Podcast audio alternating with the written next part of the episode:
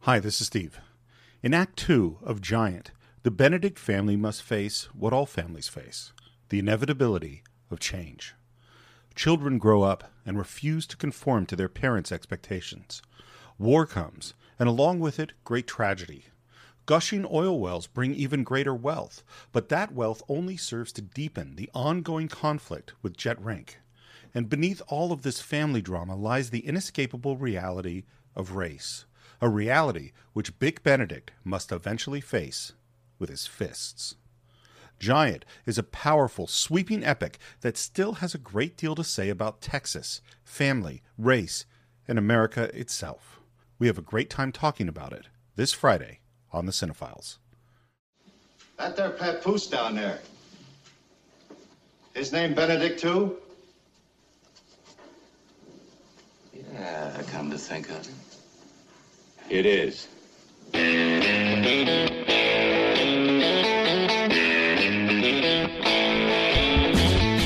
Hello and welcome back for part two of our exploration of Giant on The Cinephiles. My name is Steve Morris. I am a filmmaker and directing instructor in Los Angeles, California. Hello, everyone. I just got off riding around the uh, Riata Ranch. Uh, my name is John Roca. I am a voiceover artist, uh, occasional actor. I guess I had to throw that in every once in a while. I just booked a voiceover gig that I did. Uh, and uh, writer, producer, host over at Collider Video. And um, as I said in the first part of this movie, a massive fan of this film. Yeah, and let's A let's giant fan. Hey, yeah, what? Shall we jump right back? in? please, let's do it. So we're back, and now Jet is working on those oil rigs, Yeah, he is. and not just one oil rig, and not just two oil rigs, but there seem to be a lot of oil rigs, whole bunch of them. He's a go getter, that jet. And Bick is not pleased. And the first thing that he is not pleased about is stop using my ranch's name. Yeah. Don't call it Little Riata. And it's almost makes, it almost makes it worse. Yeah. Jet Texas is a brilliant It name. really is. So that is the uh, on the commentary track that's Yeah. on the DVD. One of the people on it is George Stevens' son, Right. Who was twenty in his twenties, helping out on the movie. That is his one contribution. oh no. Jet Texas, not in the book. He came up with that name. so brilliant. It's a great name. Yep. And there- there's something shocking when you first see this Jet Texas sign, and then you see these tanker trucks. Is how modern they look in comparison to. We were kind of in the old west. I mean, we saw cars, Mm-hmm. but now we see these modern sort of. I think we're in the 30s or 40. We're in the 40s now. Yep. And we see these tanker trucks. Uh, and it, Progress. yeah, and we come back into the house, and the house has been updated too. It's white. It's totally new in its design, and we see that influence of Leslie. Um, and inside the house, we meet the kids. all the kids all grown up. They're all grown up, including Jordy, who is Dennis Hopper, yeah. 19 years old. I, he- looking at him is just crazy. It's fascinating how much work he got at such a young age. Oh yeah, He wasn't like a kid act. Like he wasn't growing up at eight years old, nine years old, ten years old. Like he blew up and he's in so many movies around this time period in his life. It's really incredible, man. Yep. Westerns, Yeah. uh, modern Whole pieces, bunch of- whatever. He it's it's so funny because most of my thought of Dennis Hopper when I think of him is I think of him in the post Easy Rider, Apocalypse Now, all tha- that career. But in fact, he is a big 1950s and early 60s career. Oh, yeah. as a big actor, and he wants to talk to mom. And while he wants to talk to mom, uh, one of the daughters, I think it's Judy, Yeah. wants to talk to dad. Right. And they each have something that they want to get. For Jordy, his thing is, I want to be a doctor. Yeah. I w- and what he says is, Mama, I'd die for Pop if I had to. Your father doesn't want you to die for him. He wants you to live for him. because dad wants him to run the ranch. Still wants him to ride that horse. Yeah. I again, it's a thing I've never understood is like the father wanting the son to follow in their footsteps. That's Mm-hmm. old school shit. It's old school. My dad never wanted me to be an optometrist. you know. you better fix that. And I man. definitely, I'm. If my son says I want to be in the film industry, I'd be like, no, Yeah, right. Exactly. please don't. I mean, I would support him if he really wanted to, but I don't want him to want that. And, and the thing is, he, you know, as Jordy says, there, there are fifty thousand people that could do this job better than him. Yep. Um, Including old Bob. yeah, including old Bob. Um, and then later that night, we're we're in bed, and now they have separate beds. Well, and we shouldn't skip over. Uh, Judy is asking uh, Oh, right, right. uh, Leslie to intervene on her behalf with Uh, oh no, it was asking uh, Bick to intervene on her behalf with Leslie on her college. on her on her college, on the college she wants to go to, Yeah. and the man she wants to be with, Right. Which is Bob. Bob. Yeah. Um, and so now we're later at that night, we're in bed, Mm-hmm. and this conversation come up, and it starts with them talking about, I wonder if we love them enough to do what's really right for them. I mean, they're both trying to manipulate each other, which Oh, is hilarious. Totally trying to manipulate each other. Um, and they start talking about sacrifice. And of course, they're both agreeing, yes, sacrifice. Oh, This is a good thing because they think it's just their play and not the other person's play. And the first one that makes a move is Bick, and he says Judy doesn't want to go to that college in Switzerland. She wants to go to University of Texas or whatever it is. Oh no, And- Texas Tech. Texas Tech, thank you. And that's where they have the best animal husbandry course.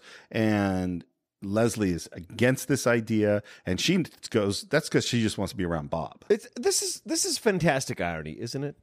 Like this is a woman that was headstrong and is headstrong and does what she wants, but her own daughter taking after her, Yep. making her own decisions at just around the same age that Right. that Leslie did, going off with Bick, uh, Bick is somehow n- less valid in Not that situ- cool, yeah. it's hilarious to me. Uh, we forget things as we become But older. she does accept it She does eventually relent, yes, pr- pr- fair, pretty quickly, I and then would say. turns the light off and then turns the light off. in anger. yeah, and then goes. But and I think she realizes we can't see the wheels turn Yeah. in her head because it's dark. But she goes, "Wait a minute! Yeah. All right, I just agreed to a thing. I have the best weapon." And she brings up the idea of Jordy wanting to be a doctor. Yeah, He wants what? Bick is not pleased. He says, over my dead body. It's so funny because, like, in my Jewish upbringing, anyone who said they wanted to be a doctor, that everyone wanted that. That's just like the best thing to want to be. Me saying I wanted to be a, a, a director, they're like, what? Yeah, You want to do what? And then she brings it back. This would be a big sacrifice. and it's sort of check and mate yeah. and then he turns the lights off. And but he still says it doesn't matter wherever he goes to school, he's going to come right back here and he's going to run run Riata. Sure. These lies we tell ourselves. Yeah. And now we have a crazy shot of a whole landscape of oil derricks. Yeah. I mean, this is and Jet is in a meeting, he's in a suit and tie, he's got a mustache. Um and what do they want? They want to get some oil rigs on Riata. Yeah. And I guess I was kind of wondering what the business of this is is that there's sort of some lend lease mil, uh, mineral rights with the you know you still own the land but you're getting a percentage off the oil or something like that. Right. That's what uh, that's what they want to do. Um, and then that night he's in a cool fancy car and he rear ends some dude and the dude gets out of the car goes what's going on and he just punches him Three times. three times again this Classic three time yeah. the classic three punch move um would you If you can survive those three punch moves, Jet is dead, basically. Yeah, that's all he's You're gonna got. Win. well, and he kind of needs people to either be completely surprised or having someone else hold them. Yeah. Um, what do we see next is a newspaper that says that he's endowed a hospital. and Uncle, uh, what's his name? Uncle Bali. Uncle Bali goes, Well, what's it done now? Exact- so they clearly already know that Yeah. this is this thing that he does. Phone rings and Luz. We now meet our young Luz, which is Carol Baker, and she answers the phone. What else has she been in, Carol Baker? She was in a lot of stuff, so she's another. But I can't tell you. I, I don't. Okay. Have, I don't have a list. Uh, this is her first movie. She was in the actor studio with James Dean. Oh, wow. Yeah. She's great in this. she's man. really good in this. Yeah, yeah, yeah. And um, uh, are you looking it up? Yeah, let me look it up but as we keep talking. Yeah. Um, and so she answers the phone, and of course, it's Jet Rank who she's talking to. Yeah. Um, My God, she's in Kindergarten Cop. I think she's the mom of the villain. Really, in Kindergarten Cop? Oh I think that's her. oh Um, wow. So sh- this woman kept acting until s- in her, until 2003. wow. That's mind blowing. Okay. Um, and uh, she gives the phone to Bick, and Mm-hmm. we know what it's about. Is Jet wants to do some oil drilling on the land, and Bick says this is a cattle ranch. Ends the phone call, and Uncle Bolly says that is the most expensive phone call you ever had. That's right. Costs you a million dollars a year. That's your million dollars a year. Yeah. Again, I'm not prideful either. If someone wants to give me a million dollars a year to have an oil rig, even after he flirted with my wife, I'd probably still take the million Uh, you know, million dollars a year. I know. Man's got to make money. I'll take a million dollars a month. I'd rather have that situation. I don't know what your wife has to do to get that. um, so, um, and late at night, there's a car in front of the house. Yeah. There's Judy and Bob, and we're as they're kissing, we're hearing about Pearl Harbor. Yep. Uh, which is weird. And they turn it off. Yeah. Instead of being like a- aware of it or afraid of it, they turn it off. I mean, it is two weeks later, I guess. but still, it's about Pearl Harbor. And then, but she says ba- something about like, I'm going to lose you. Yeah. Uh, and this is all really strange. Seeing it f- as I did for the first time in 30 plus years, Yeah. they go inside the house and I go, What's going on? And they go upstairs, they go into a bedroom, Little humana. they close the door, Oh, and yeah. I go, Are they sneaking in to have sex? And then it's daytime and the camera is staring at the door. Yep. and the door opens and she comes out in her nightgown and he comes out his shirt's a little unbuttoned and we hear merry christmas Merry Christmas.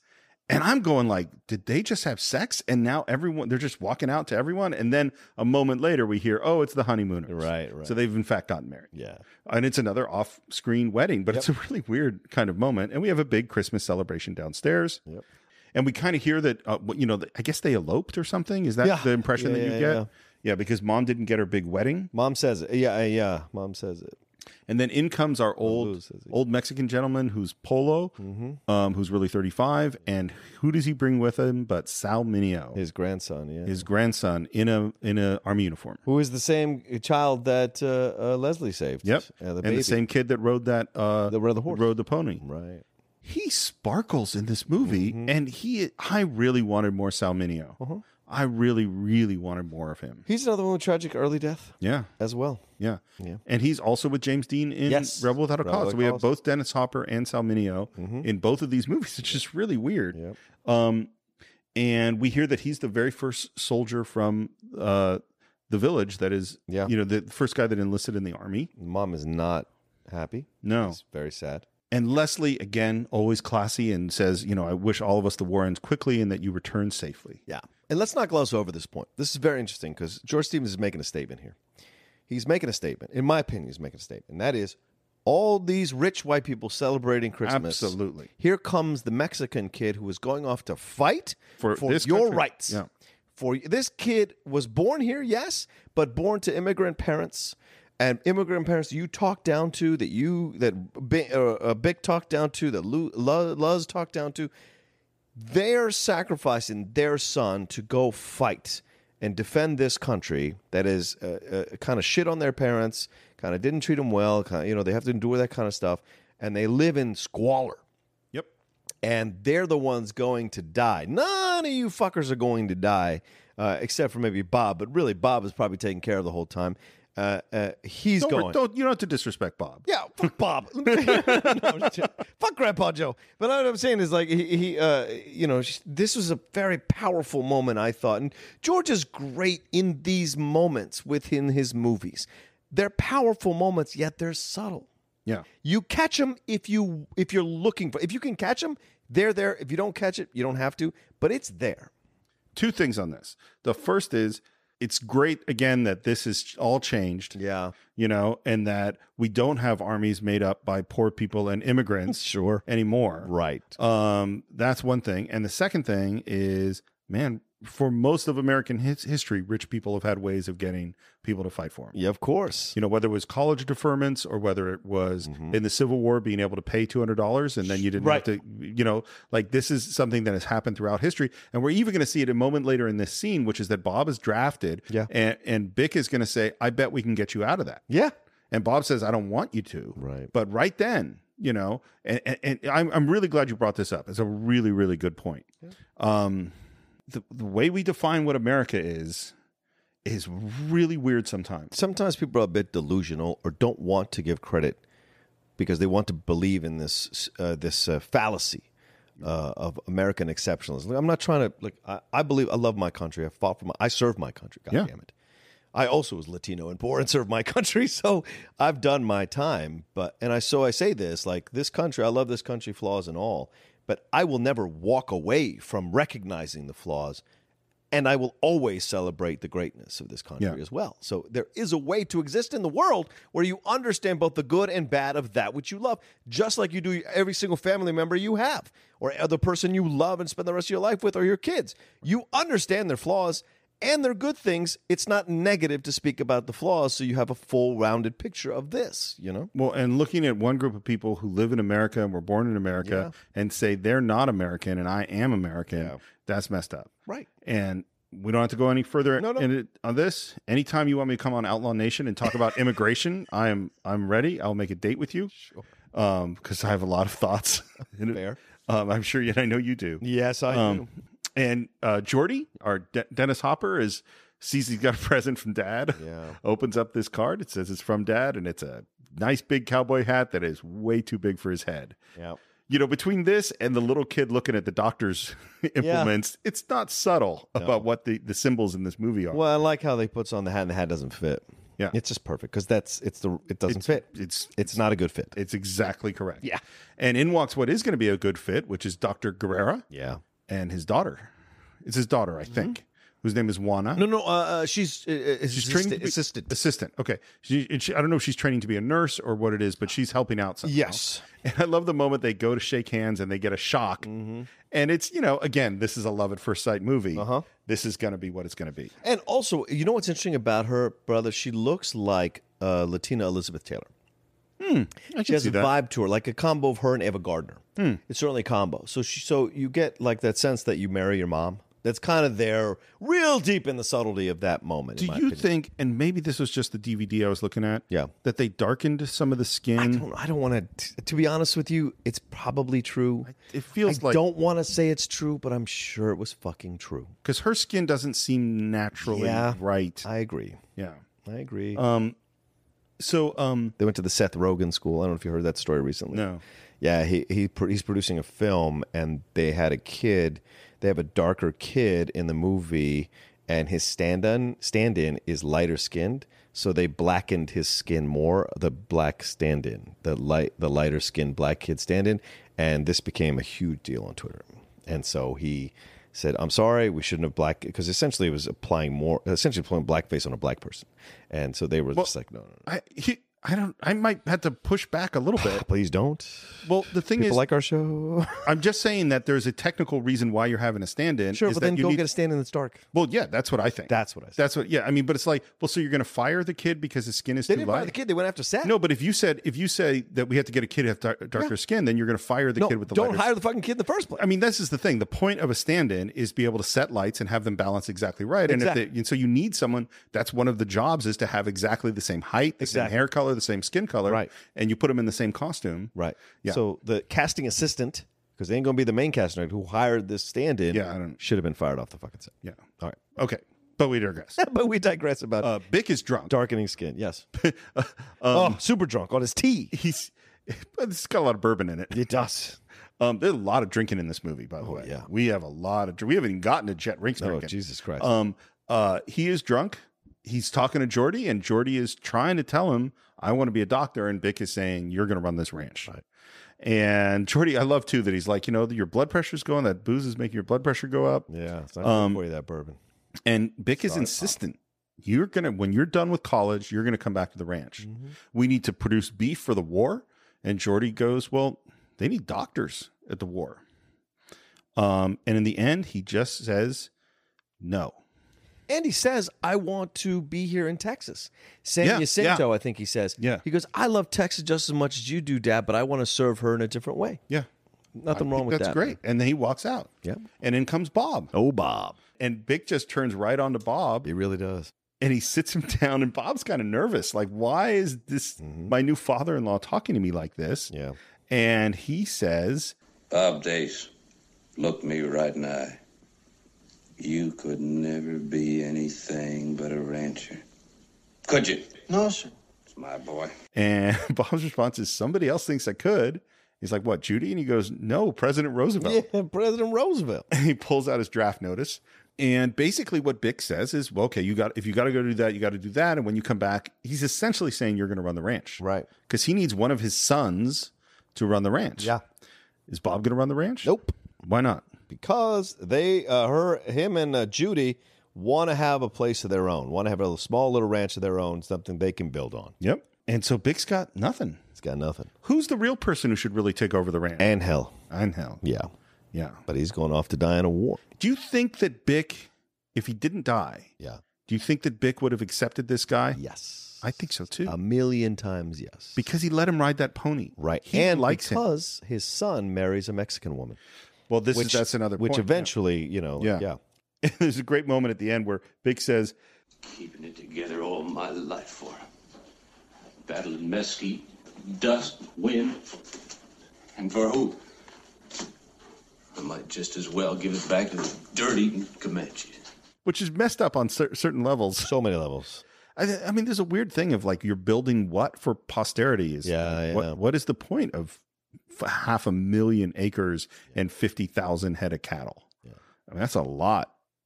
You know, to go like this is the family tradition. You must take over. The, like I'm going to build this huge thing so I can enslave my children to it and have them enslave their children to it. Yep. You know, that that's just a strange way of thinking. And there's a knock on the door, and who comes in? Jet Rink. Yes, sir. Yes, sir. A nice suit. A nice- Didn't even know it was Christmas. Nope. And uh and and there's a weird flirty moment with Luz where you're starting to go, what's that about? Yeah, it's a little weird. It is weird. Yeah. And we get into, you know what, the country's gonna need petroleum for the war. Yeah. And Bick says, Okay. He gives in because he, has- 'cause he has no one else to give the ranch to. What's the point? What's he been holding on to? And there's this weird moment where where uh, he uh, Jet got given a little little gift, and he pulls it out as we're having this conversation, and it's a little tiny miniature slot machine, and he spins the wheels, Yeah. and it comes up three bars. And now we got a montage of even more oil rigs all over Riyadh. Oh, All kinds of money. Yeah, and that money leads to a nice pool. Yeah. And now we're all and we see the next evolution of this place, and we're all sitting by the pool enjoying that good oil money. They make a joke about the oil tax redemption, which was a big deal. This is the crazy thing of like you have suddenly gotten millions of dollars a month coming in. You know what you need? Big tax break. Exactly. Ridiculous. Um, uh, but they're certainly happy about it. yeah. And what do we cut to? A church Yeah. and a wedding ceremony. And what's interesting is the way they shoot it. They shoot it really tight, so you cannot tell who's at the wedding. Yeah. We know that it is Jordy marrying Juana, Yep. but we don't know if mom and dad are there or anyone for that matter. And they aren't. Yep. Once again, another clandestine wedding in the Benedict household. Yep. Like This- Judy, we didn't see Judy get wet- married. We didn't see uh, Leslie get married, and we don't see Jordy get married. But we do see Leslie's sister get married. But that's the only marriage we see. Well, we do see. Well, we see Jordy get married. We're Yeah, in the but not- Mexican, but I'm sorry. but nobody else sees No, it. but that's what I mean. That's Yeah, what yeah. I mean. Yeah, yeah, yeah. We, the audience, see it. Right. Um, soldiers come home. Yeah. Uh, that is the Marfa School marching band that's playing for the soldiers. Oh, that's cool. Mm-hmm. Uh, Bob jumps off the off the train. Uh, we don't see Angel. We go to a party by the pool. Yeah. Um, is it is it Luz that's doing the dives? Yeah. Love's doing the dog. Luz is doing some dives off of a high dive, and Jordy Love's comes Mm-hmm. part in. two. Yeah. Jordy comes in with his new wife very nervously and talks to Leslie. And I love how this is done because it's all done in silence. Yeah. And you see her not quite understand what they're saying and then realize that they're saying, We just got married. Mm-hmm. Yeah. And then you see her react to it, Have a shock first, total shock, and then embrace. and then embrace it because she is gracious. Yes. She's a classy person. Now it's time to go talk to Bick. I, it, I don't think this is cool what they're doing. Yeah, I agree with you. I agree with you. I think Jordy's being a bit of a jerk here. A- Totally. A, because if he was proud of his marriage, he would have got married in silent, in, No. in in secret. And second of all, to go in the middle of a huge, huge party, party?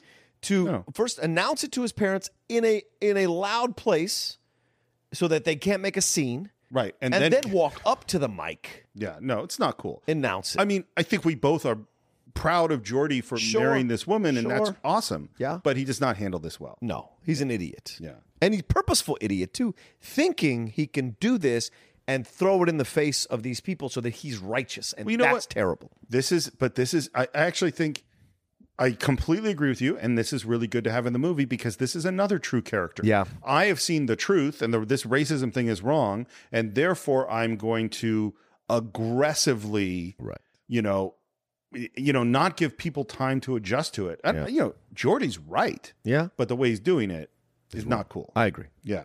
Uh, and he does. He stands up there and makes a big announcement about his about his new wife. There's a lot of reaction. Yeah. Bick is not happy. No. Luz does a back flop Yeah. off that high dive. Playful black flop. Um, and then we see a newspaper article that says Angel is coming home today. and of course, you think that he's oh good. yeah. He's going to come back. Maybe he's going to run the ranch. Ranch cut to coffin covered with a flag. That is that is really sad. Yeah.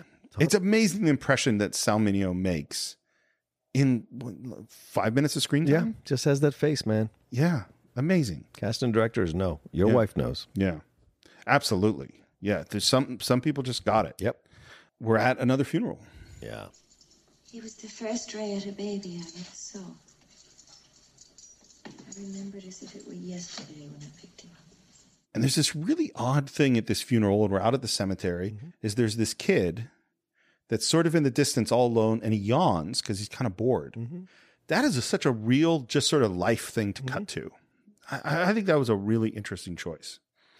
They move the f- take the flag off from a coffin.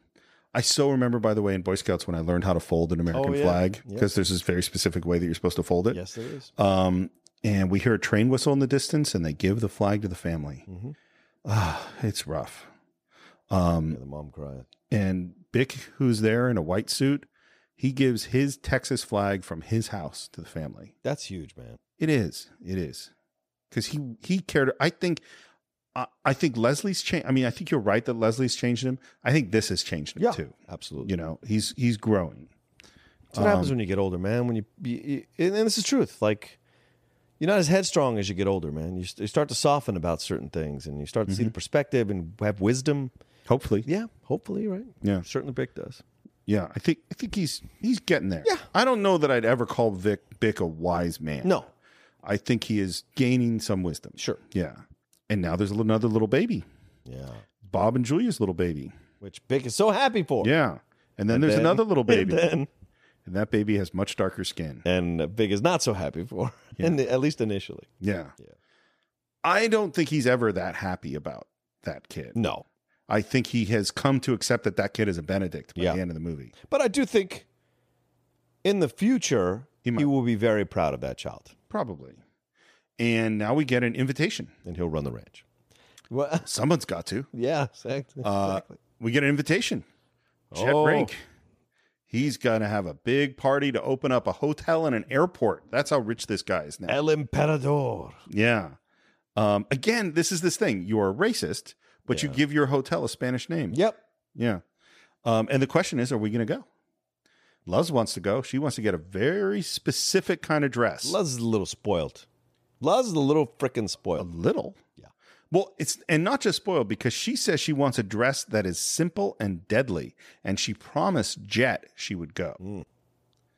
What is her agenda here? Hmm. Yeah, well, clearly she's fascinated by this bad boy, Yeah, and he is older, yeah, and he's had something of a relationship with his parents, with her parents. So there's a rebellious thing in, in maybe messing around with him. Yes. People do this through life. I'm not saying they don't. yeah. The weird part about it to me is that she's announcing it to her parents. Yeah, which is her headstrong ways, all learned from Leslie and Bick. yeah, but Leslie wasn't announcing that she's No. going to marry, or that she's into one of her parent, not only her parents' friends, but Right. one of their enemies. But Leslie overtly ignored her parents, setting her up with that with the Rod Taylor character, and ran ran and run off with uh, Bick, who just showed up two days before. That's true. So they all have their own ways of doing Sure. things. Yeah, but Leslie's not happy. No, not at all. Uh, and she describes Jet as dreamy, like a rough diamond. And then we hear no, like rough, uh, a rough rhinestone, which I think is funny.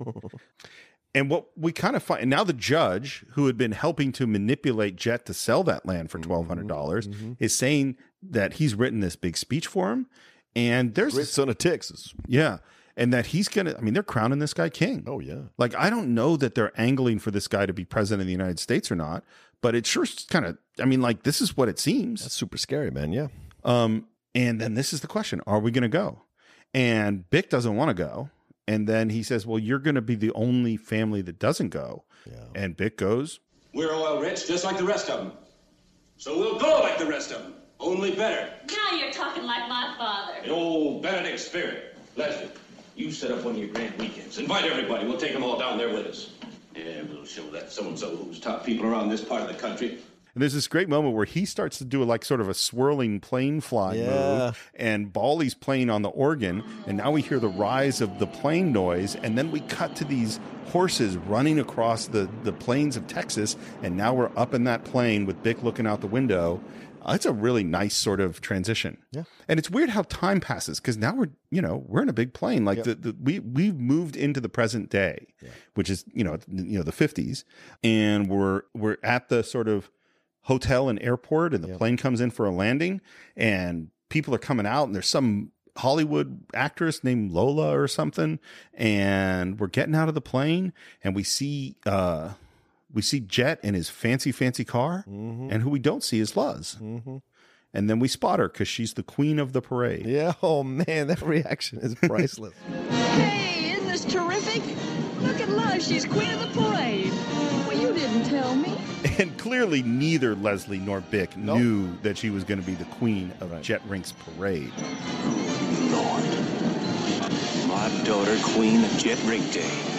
What is this? And, and usually, we think about Bick being sort of the stubborn, emotional one. Yeah. Leslie's not pleased. no, because she knows how dangerous Jet is. Yeah, and and and I think this as a you know as as a parent, they're going like, we thought we raised this kid to be smart, Yeah. and she is not acting smart. Right. She doesn't get what's happening, and we g- and we gave her her own you know Yeah. freedom because we trusted her, and we purely have made a mistake. We've made it. Um, John, I can't tell you how excited I am about the Cinephiles' new sponsor, an absolutely incredible game, Marvel Strike Force. Now, anyone who's listened to the show knows that I've been reading comic books since I was five years old, and this is like a comic book fan's dream come true. You could create a mobile squad and play as your favorite Marvel characters. I mean, everyone is there the Punisher, Vision, Black Panther, Cap or even my favorite Marvel character of all time, Daredevil. Uh, Your goal is to power up those characters, unlock gear, and use them to compete in player versus player mode, alliance mode, and real time arena. Yeah, Stephen, as we speak, they are enjoying their six year anniversary. Six years, wow. And you know what that means? Free stuff just for signing up via their unique link in the description. The anniversary consists of weekly events and bonuses. If you complete each event, you can receive special rewards and skins. Completing every single mission throughout the entire anniversary will result in an even more special reward. Make sure to log in each day and each week to take advantage of all the new characters that are being released specifically for this event. This will be Marvel Strike Force's most generous event to date, so don't miss out, y'all. Check out that unique promo code, and for every new user, please follow our link in the description and use the promo code MAXPOOL. Once again, thank you so much to Marvel Strike Force. We're very, very excited to have you sponsoring this episode. and uh, we get into the hotel and we're in some big suite and we're waiting for all the kids to show up. We don't know where Luz is and we don't know where Jordy is and Juana. And it ends up that Luz is sitting in a dark kind of restaurant all alone with Jet Rank in a booth and he is drinking. Yep. Honey, if there's anything you want, you just say it and you got it. All right, I'd like a Coke. This scene is a, is a great scene. Yeah, and trying to insinuate what he wants from her, and she is not 100% biting. This is when the relationship starts. You, it feels like they probably were seeing each other. Maybe nothing had physically happened, but there was an exploration. Yes. And Jet's not the kind of guy, it seems like, that would be overt in his physical advances, certainly his verbal advances, but maybe not his physical advances. And in this whole time in the scene, he's like, you know, well, you could be the first wife of Texas, you could be this or that. But she turns it down. She says, I'm flattered. Any girl would be flattered. Well, what's weird is he never quite says it. That's what I mean. He's always talking around it. Right. He says, you know, girl like you can do this. He says, um, Get married. Get your man to give you what you want when you want it. So, So, if I was you, I'd start thinking about getting married. Well, that's an idea. You look like queen that parade today. And then he takes his glasses off and then he kind of sidles a little closer to her and he says, You could be the head lady of the whole part of the country if you married the right man. Well, why don't I just announce it tonight? All them thousands of people out there just sitting listening. All of Texas. Boy, wouldn't that blow the roof off? Now, this big, there's going to be a big speech and it's going out on radio. Mm-hmm. And he says, Why don't we announce it tonight? Now, he hasn't said what announce it is. Yeah, yeah, yeah. He is talking around it. He doesn't quite have the guts Yeah. or doesn't quite he knows that this is really wrong Yeah. and so he's hoping that she'll say yes i'll marry you before he has to say will you marry me Right. and she kind of says wait is this a proposal and and uh and he says does it sound like one Oh, after a fashion, but not quite. and, and he says what do you want me to say you want me to say something you can laugh at See, yeah that's a window into him. yeah all the money in the world. Still the insecure kid who feels lesser than the rich people. yeah Yeah. and one of the key lines in this is that he says What I want to say is I think you're a wonderful girl. And I do think you're beautiful. I think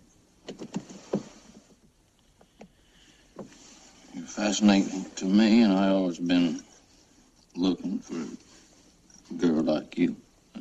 Who's he really always been looking for? For Leslie. Yeah. And he and let's be really clear, he's drunk. Yep. And drunk in the in a in a way like I think Luz is confident in her ability to deal with whatever is coming her way. Yeah. And I don't think she really knows what she's dealing with. Yeah. You know what I mean? And I, and she survives this, but this is actually like Jed is not a trustworthy guy. Yeah. You know? And she leaves. Yeah. Yeah. And there's just a great reaction from James Dean as she as she goes away. And he drinks some more. Mhm. And he's drinking at that level where when you're pouring whiskey down your throat Ugh. like it's water. Yeah. You know, this is a and but the other thing we haven't talked about is big storms coming in. Yep. Because he opens the door and big huge storm comes in. And at the same time that Luz is walking out on jet, Jordy and Juana are arriving at the hotel Yeah. and the guy at the door he didn't want to let him in No. because juana's not supposed to be in this hotel and he says well we're the benedicts and they Right. go they they get in and juana really wants to go to the beauty parlor because this is a very very fancy event tonight Mm-hmm. she calls the beauty parlor and she says do you have room for anyone I, and they they say who is this and she says oh i'm mrs benedict and they say oh yeah we're fine come right down Right. Which is fascinating to me because she has her Spanish accent. So, i, I was wondering about that too. yeah, how did they not know she was going to be Latina when Yeah. she showed up? Yeah. Um, and there's a big party in the suite, and it's all of our people th- that we've seen throughout this whole movie, all drinking and having a good time. And Bick and Leslie are getting married. Or getting, Bick and Leslie are getting ready, and uh, Juana goes down to that beauty salon. Yeah. She walks in. There are two ladies working there. Mm-hmm. There's nobody else there, and she says, We're all booked up. I just call. I'm Mrs. Benedict. I'm sorry, but we're busy. Yeah. They'll take one look at her. These two white women take one look at the Mexican woman and say, oh, we're full up. We're too busy. "Yep," Mm-hmm. and she says, "I'll wait." Yeah. Yeah, And she does. She says, I'm Mrs. Benedict. I'm Mrs. Benedict. She I says just it. called. Yeah. Um, and so she sits down to wait. Bick and Leslie are having a fight. Yeah, which is Shocking. great, great fight. And this is where Leslie says to him, like uh, when she throws that thing, she said, "I've had enough." Yeah. that is decades in the making. That Yeah. throw, and said, you know, blah blah blah, and of course the makeup again. Right. I think they. I mean, clearly they they like these little fights. Yeah, and they, it's- they've kind of hit a rhythm. Some couples are built to, you know, they, they sp- it sparks something within them to have those little back and forth. Um, and of course, right when they start kissing, because they like to make up after little fights, in comes Jordy. Yeah. And there's the baby crying, and Bick is still drinking more. Mm-hmm. And down in the beauty parlor, in walks a blonde, Yep, nice white lady. Yep. We can take you right away. yep. Yeah. I uh, I really wonder about these two women because they they were told by Mr. Rink that they are not allowed. They will get fired. if Right, They do. but this. it's the zealousness Right. with which they carry out the duty that is it's disgusting. Yeah, it's awful. And so Juana calls up to her husband. Miss dear? Well, you stay right there, honey. I'm coming right down. Downs a martini on his way. Yeah, He comes right into that beauty salon, and he is he's powerful in this scene. yeah. You see some Dennis Hopper that's gonna come. Later on, head. Yeah, yeah, Yeah. yeah. Good point, Steve. Yes. Um, when he throws that uh, vi- oh, that uh, glass uh, uh, container of stuff at the JR that's there. Yeah. yeah. yeah. And then he grabs Juana and he goes, "We're gonna go find Jet Rink." And this is where I think he's going too far because he's devaluing her too by dragging her all over the hotel to confront Jet for his own ish. He just never he never checks in with her and goes, "Honey, what do you want to do?" Where He gets caught up in his own idea of masculinity and goes to try to confront Jet. Rick. I totally agree because I, I- I I think that's a great point because what are you doing? Yeah, like what do you think's going to come of this? Who the fuck I do you think you are? I, I understand that you're a you're pissed. B you're totally right. Yeah, fair, absolutely but, right. But this is like the guy who owns the hotel, surrounded by security guards, who's about to make a big, huge speech on radio. Like you're on his property. Like you, you you can't. This is not how to make this fight happen. Yeah. I think you know it's, it totally relates to the wedding announcement. It's like, Yeah. you're correct. It's just the way you're handling it is not necessarily the right way to handle this thing. Um, and Jed is standing out in the rain, looking out at the pool, just Yeah. getting pummeled by the wind and the water. Um, and up in the suite, uh, Luz shows up looking beautiful, Mm-hmm. and they want to talk to her. And she's like, "Must we?" Like, yes, we have to talk to you um uh and the lightning is hit and the power starts to go out and therefore they just start mooing like steers Yeah. as they finally kind of make their way out of the out of this place to go uh to go down to the big party Yep. and back with Jet, he's studying the speeches, and the wind behind him and the palm trees is going crazy, and no one's paying any attention to it. Jordy and his wife are marching through the wind and the rain, trying to find Jet. And we get to the party. Yep. And there's a speaker there who's kind of warming up the crowd and making some jokes. Yeah. And at this big party, and finally the doors open, and in walks Jet Yeah. and his entrance is great. This you, the drunkenness, the proudness, the sadness. He raises his arm sort of in triumph. It is such a, he, you know, again he's just electric every time he's on screen. He is. And just as he's getting up towards the stage, who comes in but Jordy and Juana? Yeah. And Bick sees him, and Leslie sees them, and and Jordy walks right up to Jet. You invited me down here to insult my wife. And you're gonna answer for it. And what's Jet's response? You're the one that married the squaw. Yeah, Terrible line. yeah, horrible. Cocksucker. Get him up, Brink. Everybody knows you got this coming to you. Jordy, no. Get him up, Brink. Just do it. And what happens? The guards grab Yep. Jordy. Yep. And what do we see from Jet? That Three punch combo. three punch combo. Man, I got the guy grabbed, three punch combo. Yep. And then who gets up next? No, Bick, who's been waiting to kick this man's ass Yep. once and for all. And he says, You want it now in front of everybody? He stalks like an old lion. or do you want to come outside? Yeah, I love it. He stalks like an old lion right to the center of the ring. It's funny too because looking at them, there's no sense in, in, in, that in any way that Jet can fight. This. yeah, this is going to be a fair fight. Yeah. And they say, okay, we're going to go outside. And he tells the guards to sit down. To and- Jet's credit. to Jet's credit. Yeah. And as they leave, they introduce the senator who's going to introduce Jet, which is very strange. Yeah. And we end up in this storage room. And and I love that as they walk in, a cat scurries across the room, which apparently also happens in Shane with a dog, Oh. uh, which I didn't remember. And Bick's kind of going, get him up. And you see Jet's sort of drunken Yeah. attempt at raising his fists. And and finally, Jet, he, you know, Bick stares at this guy who's drunk and wavering, and he says, You ain't even worth hitting. Yeah. Jet, you want to know something true? You're all through. and he turns his back on him. Yep. And then, in what I will say is the most tragic moment of the film, he picks up something and throws it at their. They're in like the wine cellar Mm-hmm. at this huge shelf of booze, knocks this entire shelf of booze over, which goes into another shelf and another shelf. Yeah. And I'm picturing uh, thousands of bottles of fine alcohol being destroyed, and like this movie has become a tragedy to me. um, and of course, they hear it upstairs at the party. Yeah. Um, and Bick walks out of him, and what does Jet do? Starts to drink again. Just keeps drinking. I think it's vodka what he's drinking I think at that point, yeah, clear it's something, liquid. something clear. or gin. Yeah. Um, and then back up at the party, Jet walks back in. And this whole time, Luz is embarrassed by her brother. Oh, yeah. By her dad. It's Their all behavior embarrassing is to her. horrible, and and In her mind. how could they how could they humiliate me? Yeah, and, humiliate and me. Jet, Right. this great guy like this, and Jet gets up on the stage. Yeah. They hand him his speech, and he tries to stand, Can't even get out of his chair. and then he passes out. Passes the F out right there on the and dais. just and and this is my note at this moment that was some crazy good acting Yep. what james dean does in this moment is just it's amazing whole film, man. When when Bick confronts him in that storage room, yeah the look on Dean's face, you know, acting is reacting, right? That's what they say. It's listening. Yeah. It's, and he's reacting. Bick is all fired up and he's ready to go. And Jet knows he's no match for Bick. Right. Never has been. Right.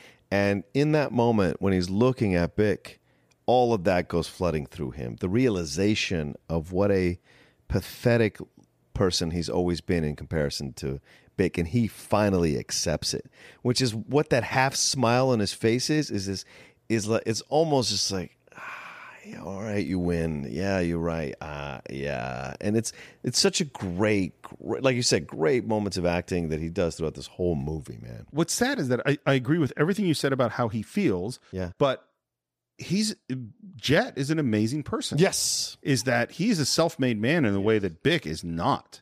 You know? And so like he and, and yeah, he's a smaller guy than Bick, which by the way makes it more interesting than had you cast Robert Mitchum, you know, in the I agree. role. I thoroughly agree. You know, because then you would have had two big guys. Yeah. And that's a different kind of movie. Mm-hmm. Um uh we're up in the suite and uh Jordy decided he's gonna just go home because this storm has hurt people and they're gonna just get in the car and drive. Yeah.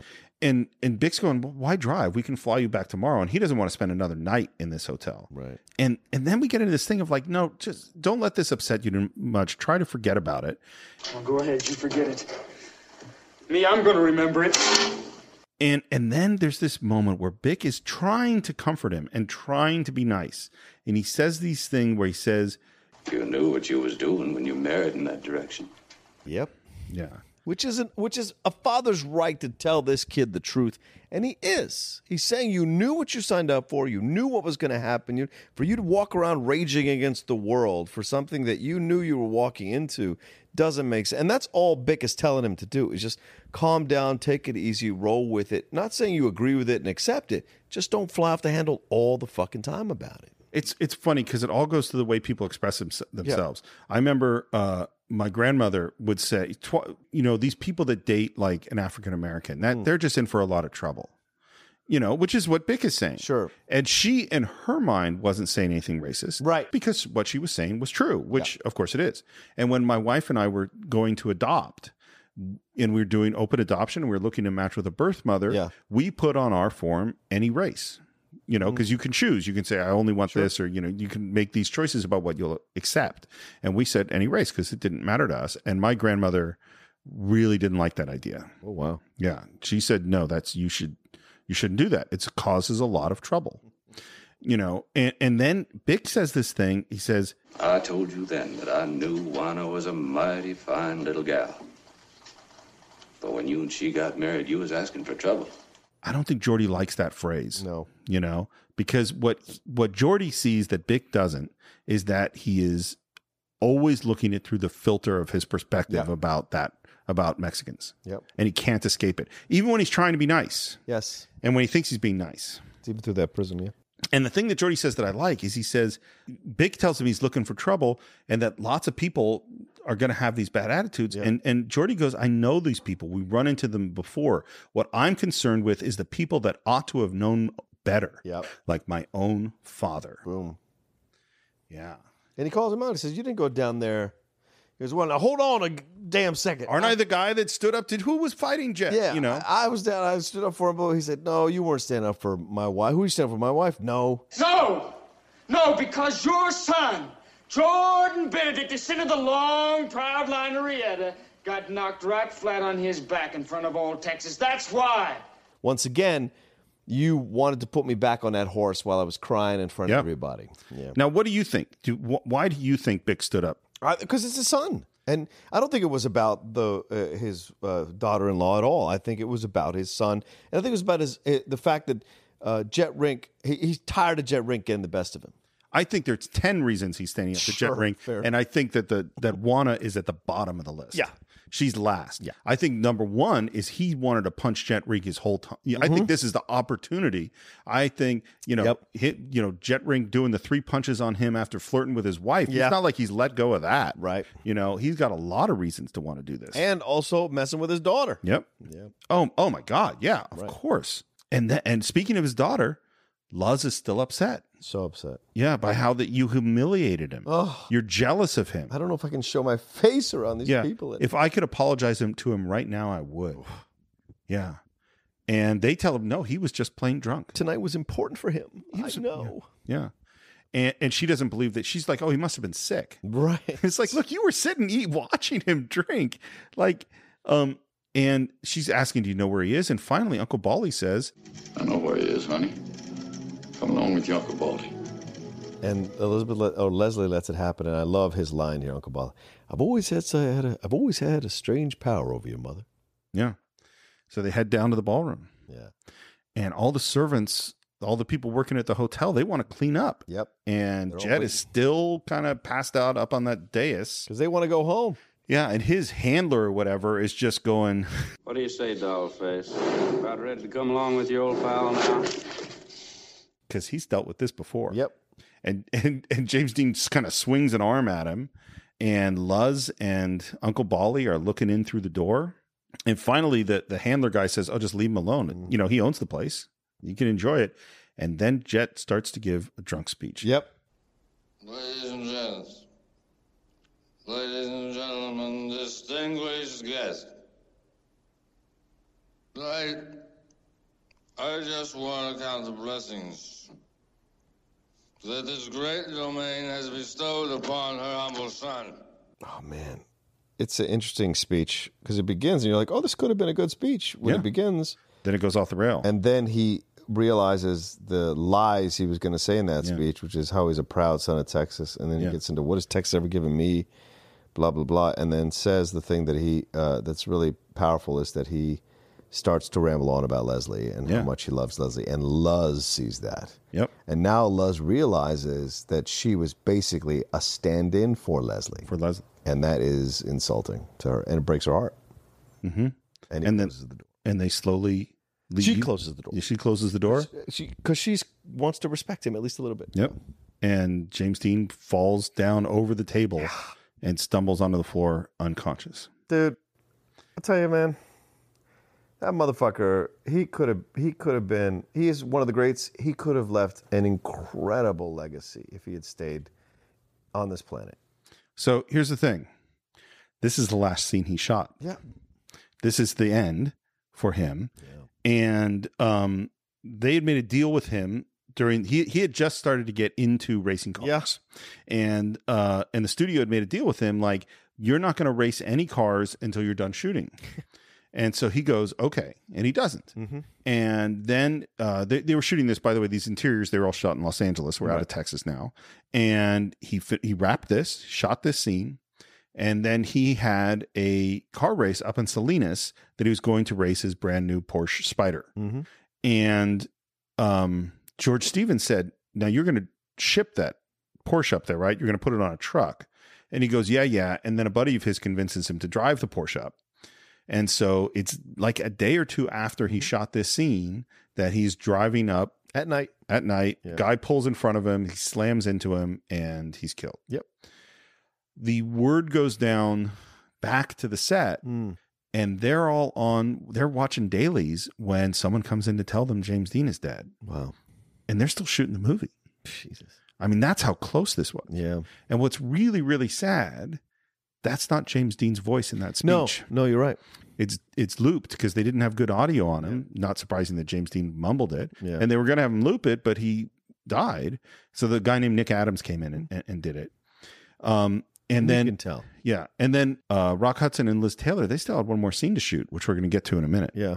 Um, after James Dean had died, yeah. Um, so we're driving home. Luz is in the back seat, not happy. No.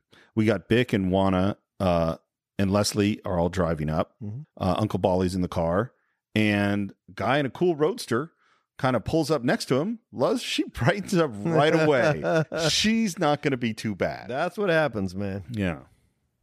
Everything is so world ending when you're at that age, and then it just it changes real quickly overnight.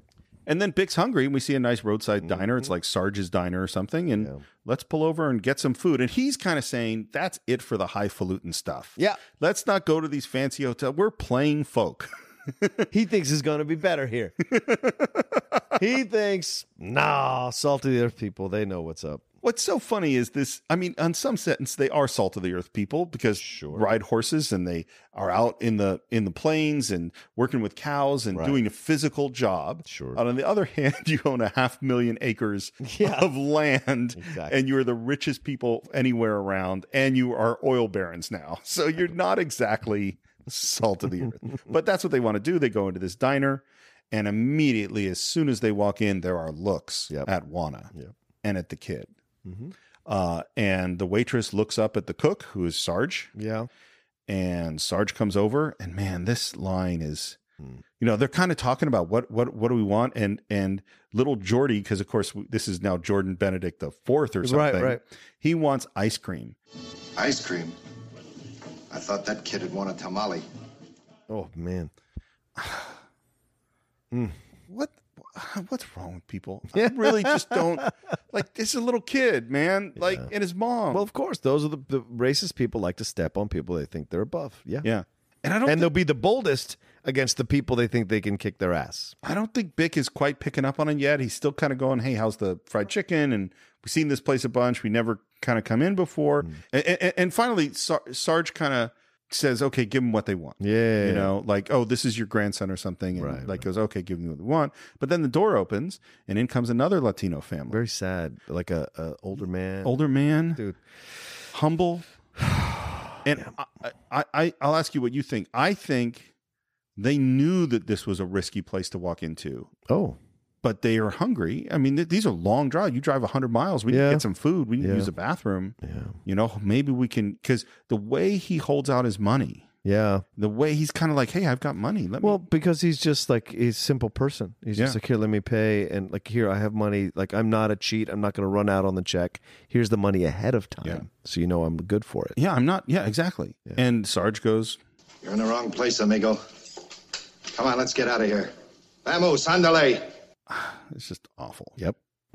And he grabs them physically and starts to take them out. And Bick stands up. Yep. Hold on a minute. And this we waited the whole film. I mean, it, you know, it's like I'm not the biggest Bick fan, Right. but he does change. Yeah. There is no question about it. Yep. And and he just says, "Could you- I would appreciate you being a little more polite to these people. Mm-hmm. And what was he on Leslie about at the very beginning of the movie? Yeah. Don't tre- don't be so polite to these. Yeah, yeah. people. And that is now what he's doing. Yep. And then this is what I don't like about it is he says I'm Bick Benedict because he thinks his name means something, Right. You know, like uh, you know, and he even says something like they asked, "Does that mean name give you special privileges?" And he kind of is like, "Yeah, yeah, he does." That there papoose down there. His name Benedict, too? And it's funny because Bick kind of has to think about it. Yeah. He goes, Yes, he is. Which is his final acceptance of his child. Yeah. His grandchild. And what Sarge says is, Look, I'm going to serve you guys. You go back and sit down, but these people are out of here. Yeah. And again, he gets physical with the old man. Yeah, man. And Bick grabs it and pushes him. Yep. And here we go.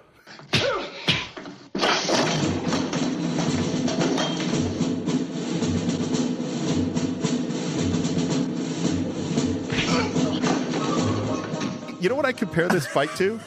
it's not at the same scale. Yeah, yeah, yeah. But it reminds me of the Quiet Man fight. Oh. Which it's the two big guys just going at each other. Big, huge haymaker after haymaker. Yeah. Getting knocked down, and you go, oh, the fight is over. No, it's not over.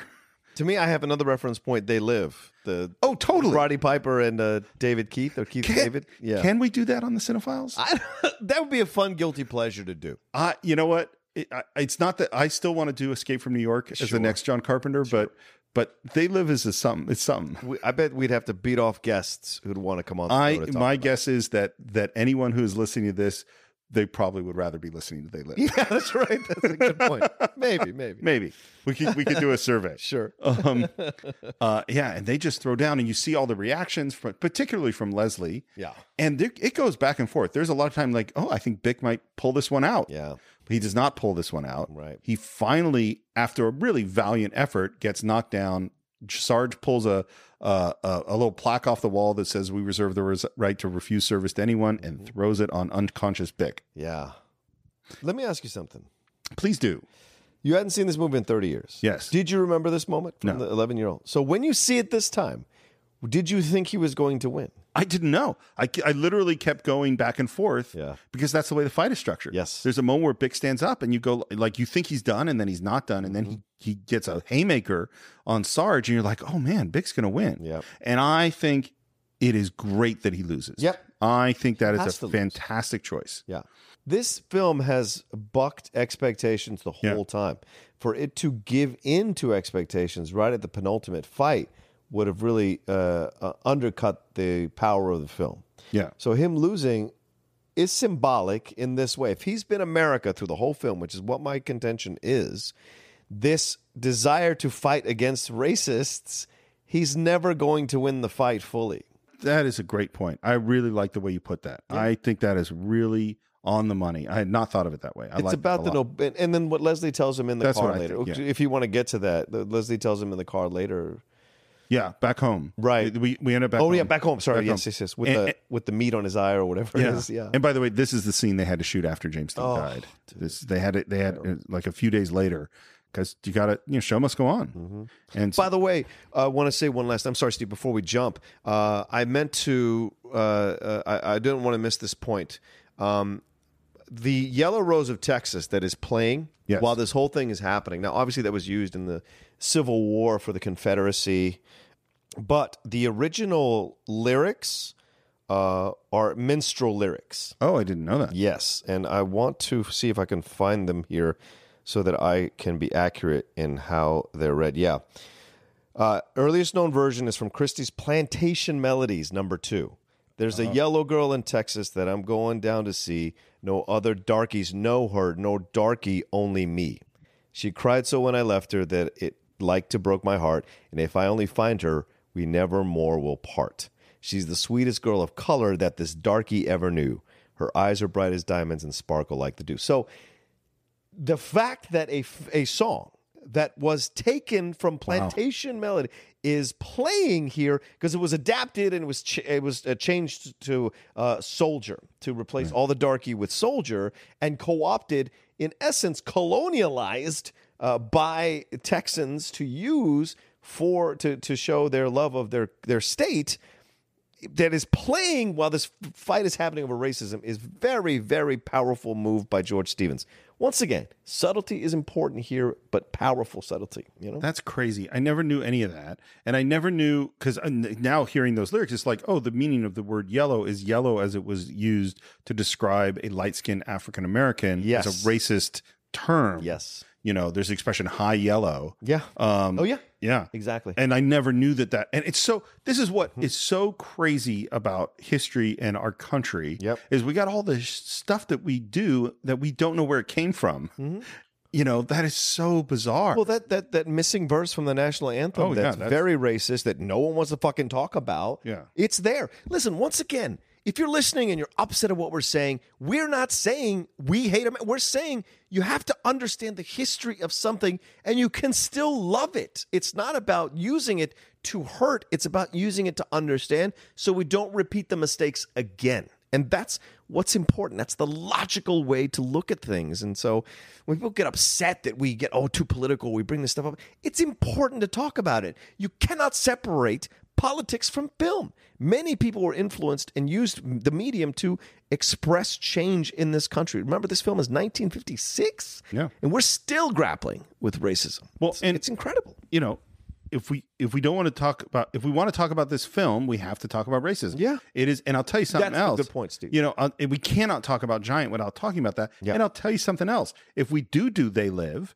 we have to talk about politics in that one too, Exactly, because yeah. that is a movie about consumerism and wealth, and it's Yep. a metaphor for all sorts of stuff. Exactly. So, um, So is Total Recall. So is Starship Troopers. Yeah. Hate to break it to you, people. Listen, go to Starship. That is absolutely Oh my a God, yeah. social film. yeah, Starship yeah, Troopers. not a great film. No, no. we, I don't- we I don't won't need to do it. that one. Yeah. So they 25 years later, the- 25 years later, they changed the lyrics with Soldier replacing Darky. She's the sweetest rose of color. That's how they changed it. So, Um, anyway, So we're back at the house. yes. Back in Apparently, the Luz house. has run off to go to Hollywood. sure. Yes. Why not? have fun. Go ahead. And we're kind of alone. And we get this really nice moment as we kind of hear what's happening to all the kids, and they're all doing stuff that is not what Bick wanted. Yeah. You know, Jordan and Juana are going to move permanently over to the village, and you know Bob and Judy they're doing their thing, and Luz is going off to uh to Hollywood, and and Bick has this moment of just feeling like a complete and total failure. Yeah, and then he s- says this interesting thing to her. Well, I suppose I wouldn't mind it too much if you wanted to pack up and go back home for a spell. it's that word home again. Yeah, Oh. Home? Where do you think I've been this last breathless quarter of a century? that's a great moment. Mm. It is. Yeah, This is one of the sweetest scenes, man. it really is. yeah. And she says, "I belong here," and she and she she's changed. Something has happened, which we're going to find out in a moment what it is. Yeah. And Bick is still kind of struggling with it because Yeah. he looks over at his grandson and he says, You really want to know what's got my goat? My own grandson. Don't even look like one of us, honey. So help me, he looks like a little wetback. it, it hurts to hear it at this moment. Yeah. Really, really does. And then he says, You know something, Leslie? There's no use my kidding either. I'm a failure. Nothing just turned out like I planned. I just. I just feel like my saddle's turning right out from under me. and she says, I think you're great. You know all that fine riding you used to do and all that fancy roping and all that glamour stuff you did to dazzle me? Oh, it was impressive. But none of it ever made you quite as big a man to me as you were on the floor of Sarge's hamburger joint. When you tumbled rearward and landed crashing into that pile of dirty dishes, you were at last my hero. That's what you always wanted to be, you know. I love that. I really do. Because you don't always win. No. It's the fight Yeah. for, for the right things. He stood up and that are fought worth it. for, for what she had wanted him to fight for 30, 40 years. It took a while. And did it of his own accord. She Yep. didn't push him into the Absolutely. fight. And it wasn't like the fight with Jet. Yep. The fight with Jet was filled with all sorts of other stuff. yes. And this one wasn't. This was complete. And it wasn't because he wasn't even fighting for Juana or for his grandson. He was fighting for a stranger. Yep. And And he justice. said, He was and fighting for justice. justice, yeah. Exactly right. Um, and of course, his response is, You want to know something, Leslie? If I live to be 90, I'm never going to be able to figure you out. Yeah. Yep. He isn't. and he's right. Yeah. And then the weirdest thing is that the next the, the end of this film is a close up of the very white skinned baby and a close up of the dark skinned baby. Which is integration, the future, together, not apart. Yeah. Yeah. Or next to each other. Yeah. Yeah. I mean, that's America. That's what I mean. Yeah. Yeah, it's America. Yeah. Side by side. And we've reached the end of Giant. Yeah. Yeah. Um, it was a big hit, obviously. It had this is really weird, by the way. So eleven Academy Award nominations. Wow. Which is a lot. It is. And it only won one. Yep. Which is for Best Director for George Stevens. And and uh, both Rock Hudson and James Dean are nominated for actor. Um, James Dean posthumously, obviously. Uh, it loses Best Picture to one of the weirdest things ever, which is Around the World in 80 Days. It's a terrible film. I don't think it's terrible. I just think it's a dumb, stupid, kind of silly film. Terrible film. It shouldn't be Best Picture. The remake was even fucking worse. I didn't. I didn't even bother to go see it. even Jackie Chan was in it, and I didn't see it. Yeah. I love Jackie Chan. I think I worked on the DVD though. Okay. Um, so I think I went through all the chapter menus and stuff, but I've never watched it. What's really weird to me is a movie that was also this year that isn't nominated for really anything is The Searchers. wow. Yeah. Wow. Searchers is the same year. And what's interesting too is The Searchers is a difficult movie about Yes. Oh. race. You know? This may have been why. Yeah. Um, well, supposedly at you know progressive academy. when I look, I don't have it in front of me now, but I, you, it's one of those years where the, the awards were all split. So Mm-hmm. no film won, nothing, nothing won a lot. Oh, Interesting. You know, because the actor was one place, the actress was Oh, it was another all o- place. yeah, it was gotcha, all over the gotcha, place, gotcha. Mm-hmm. all over different movies. Yeah, it's a really, really odd. Who beat Rock Hudson for the actor there? I should look it up. Sorry, No, that's right. was it John Wayne for the Searchers? No, he didn't get it. Son of a. John Wayne didn't won for True Grit. That's right. Which is ridiculous. Yeah, it was that. What that is a clear. Yeah, Um, that's what we're gonna make it up to you, Oscar. yeah. Uh, and I'm really surprised James Dean didn't win and posthumously because most of the time when it's posthumous, you win. Well, how how many examples do we have? Heath Ledger, Peter Finch. Yeah, those are the only two. Aren't there other are there other posthumous nominees? I don't remember. I, I don't know. Yeah. I'm looking up one thing. I can't look up two things at once. It's the Schmodown, son. Come on. You get to look up things when you're on the Schmodown? No, you're supposed to know before you walk through the door. Uh, well, that's why I'm not on it, I guess. Oh, this is why it's a weird year. Uh, Yul Brynner for The King and I wins Best Actor. Okay.